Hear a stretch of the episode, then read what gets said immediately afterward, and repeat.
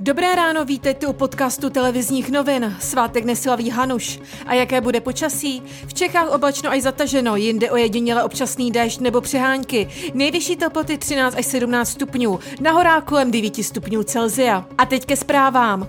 Prezidenta Spojených států Donalda Trumpa dnes v noci středoevropského času propustili lékaři z nemocnice. Donald Trump tam byl hospitalizován s koronavirem. V nemocnici mu zdravotníci nasadili experimentální lék Remdesivir. Pokračovat v léčbě ho hodila v Bílém domě. Minister zdravotnictví Roman Primula varuje, že pokud Češi nebudou ukáznění, může přijít s dalším zpřísňováním. Za pondělí přibylo v České republice 3119 nově nakažených. Více už minister zdravotnictví Roman Primula. Pokud by nadále docházelo k narůstajícímu šíření, tak ten následující pátek by musela být představena už opatření, která jsou zásadnější.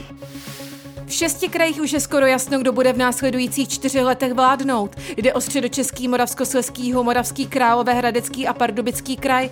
V Libereckém kraji nejspíše bude vládnout koalice vítězných starostů ODS a Pirátů. Podrobnosti oznámí dnes ráno.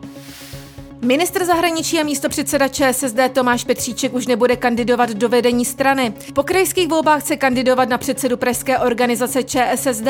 Praští sociální demokraté v jejich čele stojí od ledna 2018 Petr Pavlík mají nového předsedu organizace volit v prosinci.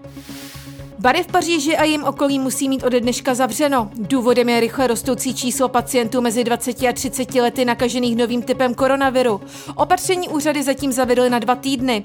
Restaurace na rozdíl od barů mohou zůstat otevřené, ovšem za přísných hygienických podmínek. Návštěvníci jsou také povinni zanechat svůj kontakt v případě nákazy.